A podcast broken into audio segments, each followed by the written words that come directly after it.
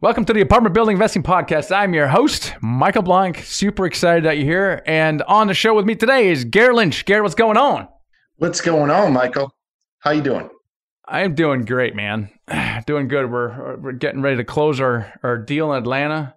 So that's pretty cool. That's closing pretty quick. I'm surprised how quickly it's going, Garrett. I know. We we so we shot for two back to back deals closing in around 45 days. So Maybe that's our new bread and butter. You know, that's it's a way to add value to the market. I think by by going so fast. Well, and, and we got this deal because of what we did with the previous deal in Atlanta. We closed it so fast during COVID, and people are like, "Holy moly!" And these guys need to sell before the end of the year, and that's why we got the deal, which is which is awesome. Another thing you can do. You can you can another thing another thing you can do. Yeah. So that's really exciting. Uh, we raised eleven point six million dollars, and uh, that's exciting. Uh, and as soon as the dust settles, Garrett, I'm sure you're going to be hunting for a new deal to kick off 2021, Might which is exciting. Started that process, but uh, yeah, that's that's awesome. You know, there's a, a lot of different ways that you can, you know, you buy a piece of property. And I think one of the one of the strengths that you have is you look at a piece of property, you underwrite it, but then you visit the property, and when you come back, you're like, "Oh, the asking price is fine." I'm like, "What do you mean? Asking price is high." Nope, we can pay asking price because here's why. And you uncover all of these opportunities that other people don't see. And let's talk about different ways where you can add value or where there's opportunity to increase the NOI maybe beyond what it currently is or what people are even contemplating in a traditional sense. Yes, yeah, so there's this is where you can get really creative in general. And you just have to have some vision going into it. You could take a property that maybe the exteriors are completely done up and there's a bunch of land to, to add some other things like amenities on there. And the amenities that you add, uh, they can just be completely made up. And it adds a dollar amount to your property that you can't really put your finger on, but you know it does something. And the way it does something is when you're taking those, your leasing agents taking those tenants or those potential tenants through your property, they show them, hey, oh, hey, there's a movie theater room. Oh, hey, there's a gym. These additional items that may not have been there before or amenities that may not have been there people are willing to pay more for that. And that's such a cool play when you're doing these multifamily properties. But it's hard to quantify, right? Because you go, oh, I'm going to add a dog park. I'm going to add a grill. I'm going to blah, blah, blah. And you're like, well, how much extra am I going to get? I don't exactly know. But what we do know is that it's, pro- it's possibly amenity that the neighboring property does not have. And therefore, we know that number one, we'll, we'll probably at least be able to lease up uh, more faster and probably get a little little bit more than than the neighboring property. Yeah, and so uh, that's a great point, Michael. Because I what I love doing is finding out what the neighbors don't have, and then seeing, hey, what is the what is the, the coolest thing right now that's that I can add to this property that other people aren't doing, like one thing I'm seeing out there that people aren't really necessarily including are package lockers. And I think those are such a great amenity right now because they take people out of your office. So your staff isn't bogged down with having to find the package for people. And it's very a simple process. It keeps the vendors out of your leasing office. So you put this thing outside or in a, in a separate room that has 24 hour access for people. It texts them automatically when the packages come. And then when the vendors like UPS, FedEx, whatever come, they don't have to interact with anyone in the office. So it frees them up to do other things they need to do on the property. There's a lot of room to add these on properties right now because a lot of people don't have them, and you can either lease them or buy them, which it's it's a super cool amenity. It is a pretty cool amenity, and, and no one has them, and it and it's so cool. You just get you get a locker. I don't. How does it work? It's not, it's not like an app. They get notified. Yeah. So I go to Amazon and and they, hey, it's been delivered to locker fifteen, or yeah. like how does it work? Yeah. So the way it works is everybody gets signed up in the system, and I would suggest finding a package locker program where they don't charge people an upfront fee to be a part of it because it'll just help with adoption and and they'll do that you just got to negotiate that into the contract and then people go they, they enter the phone number they sign up with the office and then they get a text message whenever their package shows up. So ups will come put in a special code for the person with the package. There's a whole setup on that end of it. They put it in the locker and then and then automatically will text the person when they have a package. They get a special code. They go down and they enter the code get the package at any time typically 24 hour access, and then they're good, and they never have to talk to anyone at the office. Love that. Such a cool amenity, and it really sets this one apart from uh, from say neighboring ones. And just just one example. The other thing that we looked into is, for example, water conservation. For example, yeah. we we I mean we have created so much value through water conservation efforts. Uh, talk thing, about that because that's really cool. You don't see this a lot. Like a lot of properties when you're buying them, you can shave, you can cut that water bill almost in half. Amazing. And it's the best ROI I think out there on the expense side mm-hmm. is you just mm-hmm. hire a company out there that does this. That's all they do. And you spend the 50, 100 grand or whatever it is, put it in your CapEx, chop your water bill in half annually. And now the value of your property went up by so much money. So if my water bill is $120,000 water and sewer, and I can chop it down to 60,000 in the first month out the gate by just hiring one of these companies, I mean, it's a no brainer. And we've been doing that on our properties uh, even if they have the 1.6 toilets, you can put them down to 0.8s now. And it's a really good value add play on all the multifamily that you're doing. Yeah. And they install like meters where they can monitor ongoing and they come back and, and fix it if it's, you know, if it's just fabulous. You know, the other one is, is uh, trash valet services, right? Where a service that picks up the trash. You don't have to go to the dumpster and you charge them like 20 bucks, but 20 bucks times 50, 100, 150 units is, is a pretty significant uh, income. And, that's just some of the examples, and I just love that. And our today's guest is Hugh Odom, and we're talking about something completely different, Garrett. I, didn't even occur to me. We're talking about cell towers today. Cell towers and the, oppor- the gigantic opportunity into 5G, where the cell phone towers have to double, triple to implement 5G, and it pre- represents super interesting opportunities for real estate investors. It's a whole new real estate game that I'm really excited about. So Hugh really knows what he's talking about.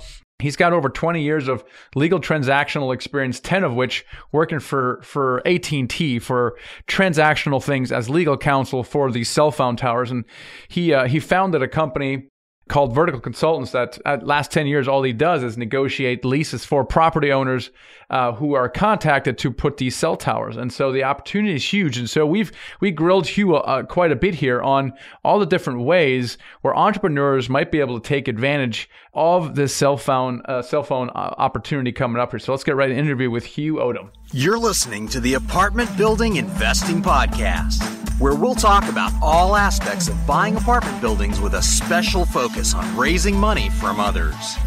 And now, your hosts, Michael Blank. Hugh, welcome to the show today. Thank you, Michael. Glad to be here. We're doing something a little different today. We got some kind of cell phone guy on the show today. Like, what? People are wondering, well, this is super interesting, but what's that have to do with real estate? And we're going to find out about that. But first of all, you, you know, you kind of say that, you know, the cell tower, cell industry is like the oil industry 100 years ago, which is a pretty bold statement, Hugh. Why do you say that?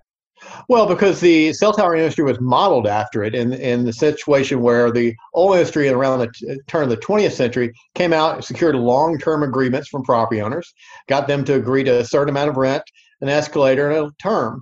And they put an oil rig on their property and said, look, we're giving you this amount of rent every month. We get to keep all the oil. No matter how much oil we get, you get your monthly check. There you go. That's the deal we make. If the oil well runs dry, we get to pick up our equipment and leave. We're not making a commitment to you. Cell tower industry is the same thing.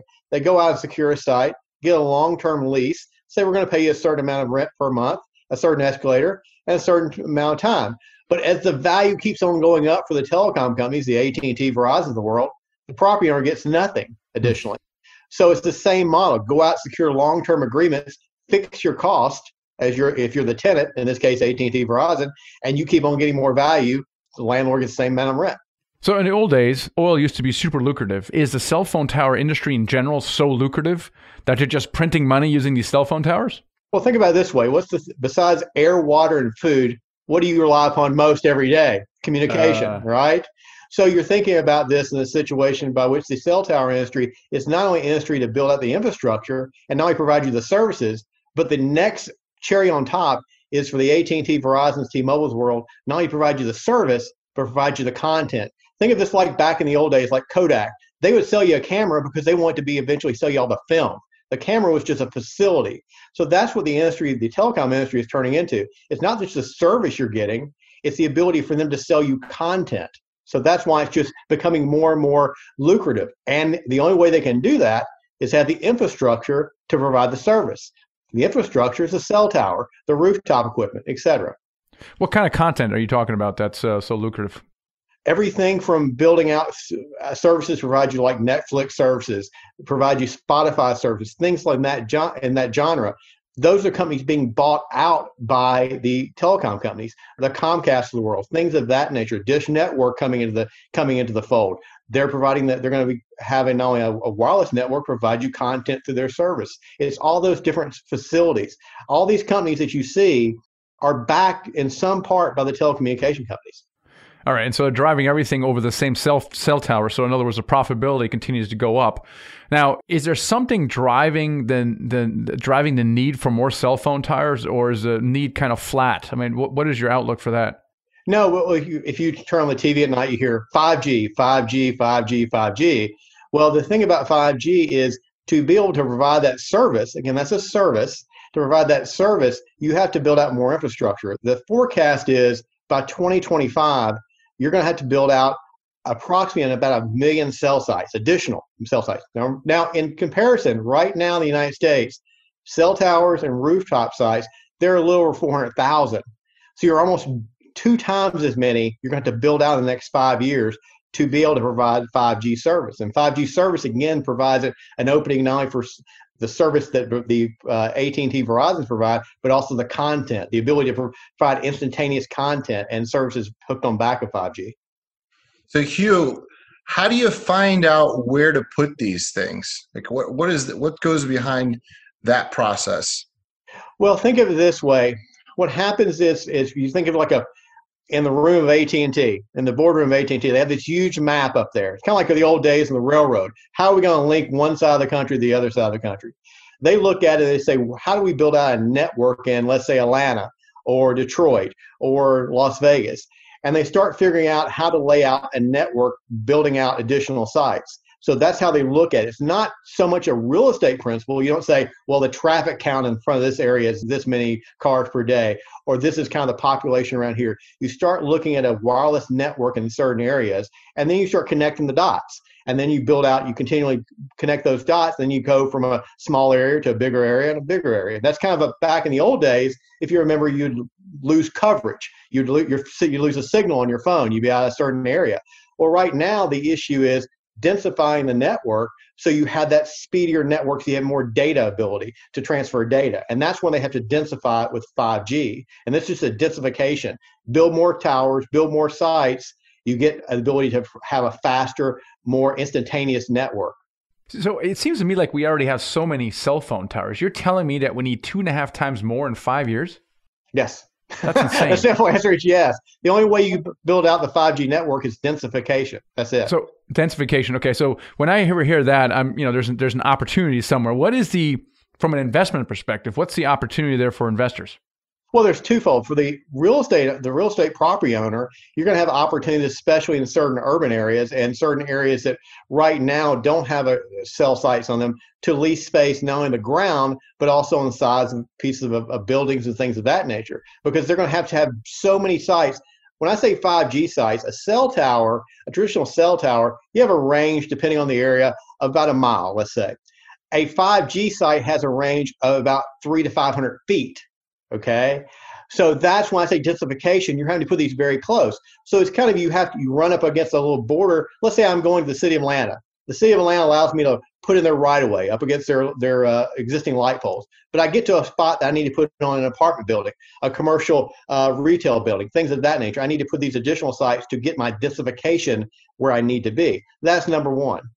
All right. So back to Garrett's question then. Okay. So every three, whatever, 400 feet, you need some kind of cell tower. Yeah. Uh, and so you're saying that AT&T has some kind of chart saying, hey, uh, here's what I want them. So what is the plan to connect? Oh, what is the strategy for connecting whatever the cell providers want with possible owner investors who have land or buildings to connect the two, right? So are they going to reach out and go, "Oh, I need some, I build, I need something in that area," and they're going to start contacting the homeowners or the property owners, or there something that we as investors can do to try to take advantage of that? Well, there's kind of three levels. The first level is when you have like a municipality, things of that nature, a large university, something of that nature on the public side. They're going to reach out to them because they have a lot of property interest in a certain area and try to lay existing site or sites in those existing areas. Okay. So I go to the city of Las Vegas. I say, hey, I want to go on your existing right of way. That's number one. Second is large commercial property owners either that have multiple pieces of land, multiple properties in an area. They'll probably reach out and try to connect with them to use various properties under one master agreement. So think of this: you have 30 properties in a certain area, uh, let's say Las Vegas. They'll reach out to you and say, "Hey, instead of trying to do this one, two, three, four, an individual, let's try to reach a master agreement to use all your properties or a majority of your properties to put our equipment." That's number two. If you're a one, two, three kind of property owner, you're going to have to wait for them to contact you so they say, hey, your property fits in our plan, our build out, and they'll contact you and say that happens to be a, a property they can use. Okay, so I'm a property owner, and let's say I am in wherever they need to be, or maybe I own multiple properties, right? Or so you're saying I can't contact them; I have to wait for them to contact me. If you own, let's say, five properties, okay, you're going to have to wait for them to contact you most most likely because it's not a situation by which again they're looking at that map. They can, they don't go to a property and build around a, a, certain property. They have to lay it out to make sure that property fits in their plan not the other way around. So hugh if you don't do that what happens as the property owner? If you don't reach out to them they you wait for them to reach out to you what is what is the downside i guess well, there's no downside. It's a situation by which you'll just get a, uh, an email, a phone call, a letter saying, "Hey, I'm from Verizon. We're looking in your area. We want to identify. We've identified your property being in an area. We need to build something out. Are you interested?" And then it's just negotiating that agreement from that point on to determine what they what space they want to use, if that's going to be sufficient for you or acceptable to you, I should say, to use, and then working out terms for them with them to use that oh, area. Oh shoot, let's let's talk about that. Right? How yeah. in the world do you negotiate a lease? I got to, you know, how much land are we talking about here? And then, yeah, what? How do you negotiate a lease, right? Because if you don't know anything, they'll probably take advantage of it. Because you know, what, five hundred dollars a month? That sounds great, right? right? So, you know, what what are you looking for here? Yeah, well, it, you know, what you're asking how much property they need in a situation where you have a 5G site or something small rooftop site, you're going from a couple hundred square feet to maybe three or 400 square feet. Not very big footprint at all. From a traditional cell tower site that you drive down the street and you see, you're looking probably between 2,500 to 5,000 square feet of land space. Now, to, to answer your question, how do you negotiate?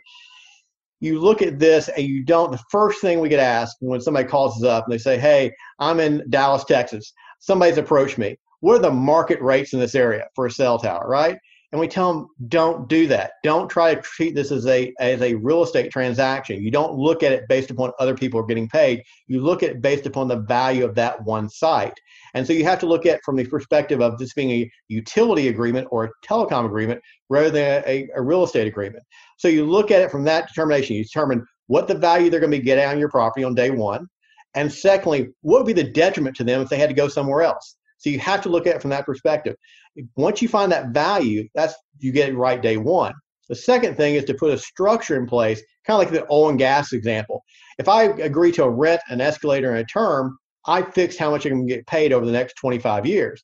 I want to be paid based upon not only how much space they're using, but how much value they're getting from that space.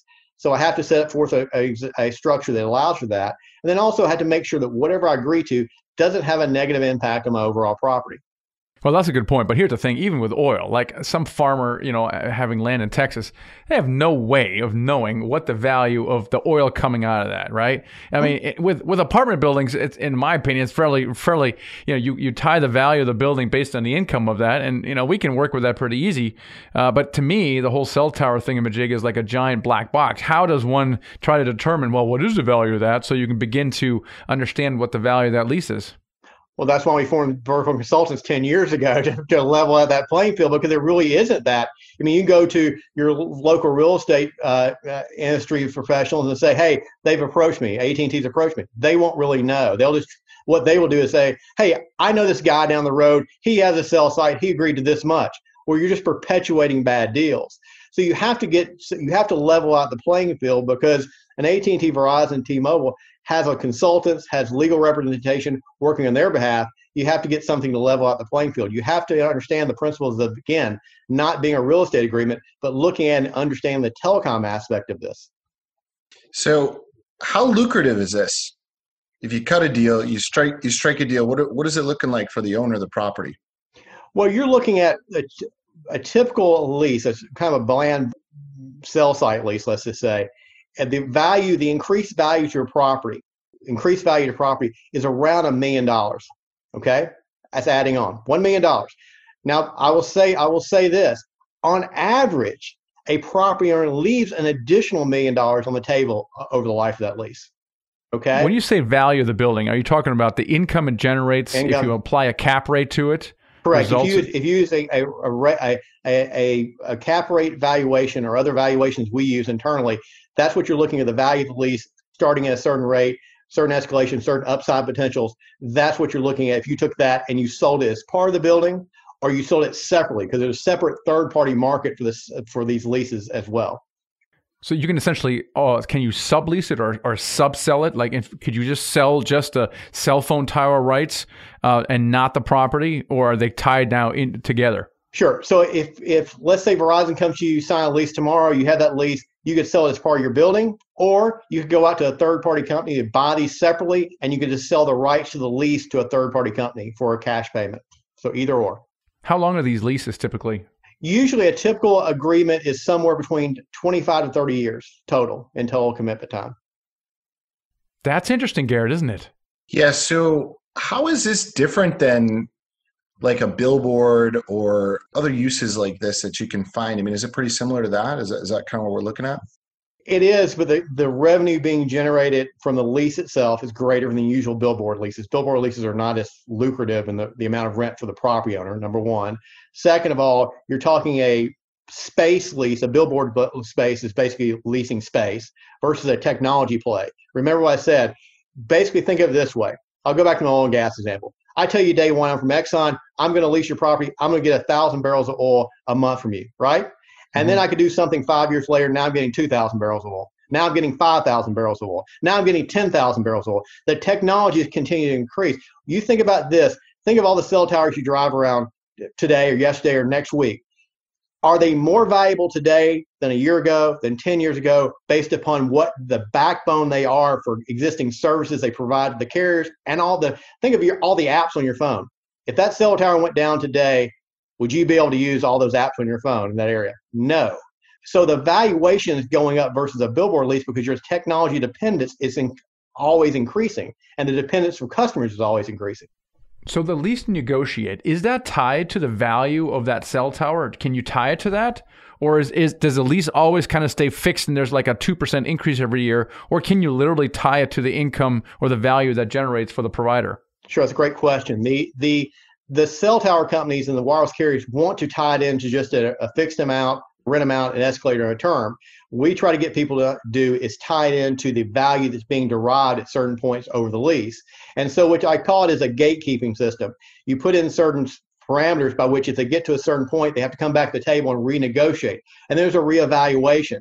So again, I go back and say, look, if I if you told me you're getting a thousand barrels of oil, now I can find out you're getting two thousand. Now I'm going to redo the lease based upon the value you're getting on my property, even if you're using the same amount of area. And is that an acceptable term to providers? Are they going to go, ah, you go pound sand, I'm going to go to your neighbor? Well, they don't like it. But again, that's that's where it comes into play. If you understand, and this is one of the key components we talk to property owners about, is don't worry about what you're being offered. Understand what you're offering the other side. Because the sales pitch from a from a cell tower company or wireless carrier is, hey, we can go somewhere else. Hey, we have all these alternatives. Hey, you're getting money for nothing. But if you really understand what you're giving them, then you can negotiate the best deal today and long term. Huh. So going on that, how do you know if you're sitting on like a gold mine spot for these uh, these companies? I mean, how how do you have that kind of leverage on them?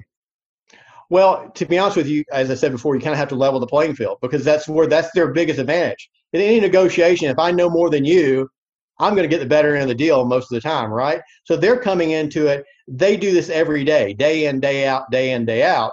You're walking into this maybe the only time you ever negotiate a cell site agreement, and you're walking into it and going, well, how do I know what the value is? That's why you have to again level the playing field by being able to get people who understand to what they're getting out of the deal, that being the cell tower companies. So you really have to kind of look at this again from the telecom perspective and get get expertise on that side. So you guys get involved. Uh, if provider were to reach out to us and we're like, oh, I don't know what to, let me let me call Hugh and I'll let him negotiate the lease, right? Because we work with brokers all the time and, and a variety of different property managers negotiating leases with tenants. Uh, we have brokers that find us properties. Do you guys also source and and find uh, um, lease tower leases? Like if we say, Hugh, we want you to go find a dozen. We have these properties. We want you to go find lease tower leases for all these. Would you like also go out to the providers and and try to broker a conversation? The answer is yes and no. Eh, eh, okay, I'll tell you. The answer is is we do that for we have clients that own thousands of commercial properties. And if it's a situation like that, we can go to a Verizon, AT&T, T-Mobile and say, look, we can try to do a master agreement because there's economies of scale of doing that deal. If you own five, six, seven properties and you come to come to us, no, we're not going to do it because there's no there's no advantage to doing it for for the carriers, and there's really no advantage for you to do it either.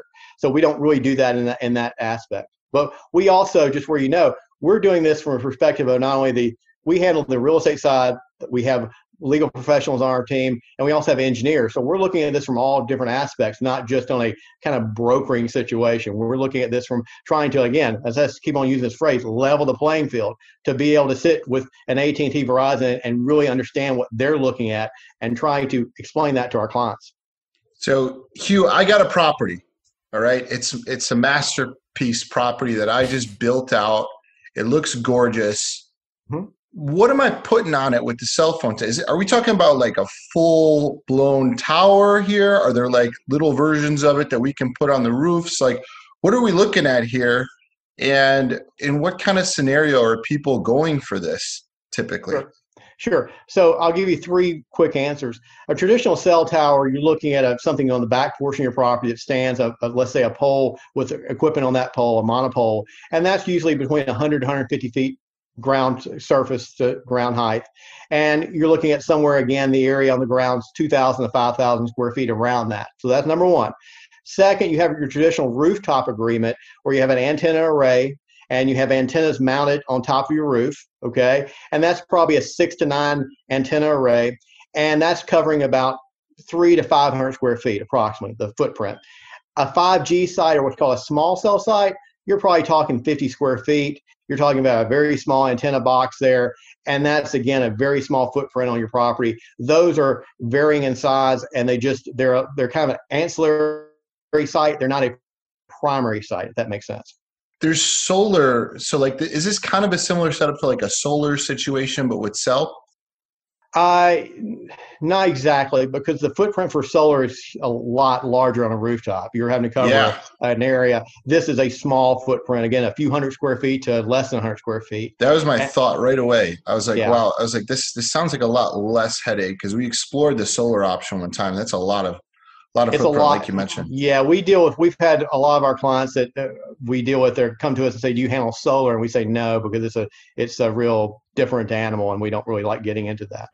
So, Hugh, I love this kind of stuff because my entrepreneurial mind is kind of always spinning and how someone, maybe not me per se or Gary, but someone in general might be able to, you know, to benefit from this. Like I, I see little entrepreneurs running around from house to house and basically getting like getting little agreements signed by all the homeowners that if they can negotiate a lease, whatever, uh, above a certain point, they would agree to actually lease it out, right? So couldn't I just do that and go to like 100 houses and just kind of like in the entire Atlanta area and then take that and bring it to a care and go, look, I have all these hundred hours of basically, I, I, have agreements with all of them, and then now you begin to get negotiate from a more of a, lever, uh, a position of leverage. Does that is that a thing or yes. not really? It exists. It exists already to some extent.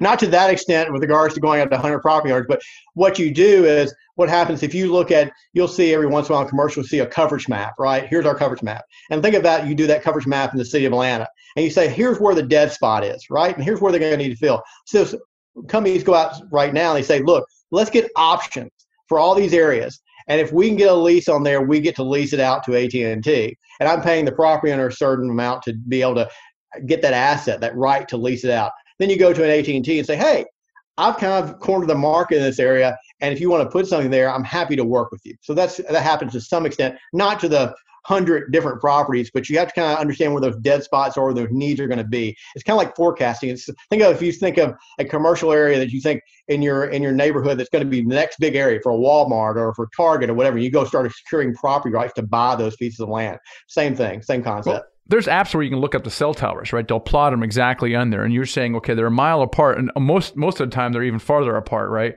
Uh, and so you can see, well, if you, if the if it's for every 400 feet, you can plot the dead spots pretty pretty easily. Well, you would do that. That's one way, and then you then there's other things you can go online and you can look at the coverage area on top of that. And when you do both, and then you throw in the the type of coverage, then you start filtering it out, and you can get more you can get more kind of de- detail with regards to those micro areas that still have some dead areas. All right, so I love that. So, so someone could run around and get a get a bunch of like uh, agreements, and that's that's pretty neat. Uh, and so the, the other scenario is a provider calls uh, us as a property owner, and then we call you to negotiate the lease. So that's that's pretty cool. What about what about becoming an operator of cell phone towers? You mentioned earlier that oh my gosh, you could sell a cell phone rights separately from your property. Let's say that implies that there's a market for this, and that means that someone's buying this thing and so these are now all of a sudden syndicators and operators of cell phone towers. Like, talk about that part of it. So, could, could I go out and say, Hugh, I want to buy a dozen cell phone towers for cash flow? Find me 12. Yes. Like, is that a thing? Yeah, you can do that. There's there's opportunities. There's a lot of that going on now because there, the, what's happened is they're catching up the real estate market. What's happening is they're transition of real estate investors starting to be cell tower investors. And what I mean by that is the same thing you're you're discussing is they'll say, look, we we can look at the long-term cash flows here. We understand the value of buying at a certain amount and being able to get that long-term cash flow, and then maybe even flipping those. So if I buy at 10, sell at 15, I've made my five. Or if I buy at 10, collect the revenue from that that that uh, that uh, that lease, it provides me a certain rate of return. So that happens a lot, and that's happening more and more. You're seeing these small investors starting to get bigger and bigger and starting to go out and pursue cell tower landlords and say, look, I will buy this out, I'll cash this out, especially in the COVID 19 era where cash flow is more important, when people need this money up front. That's happening more and more.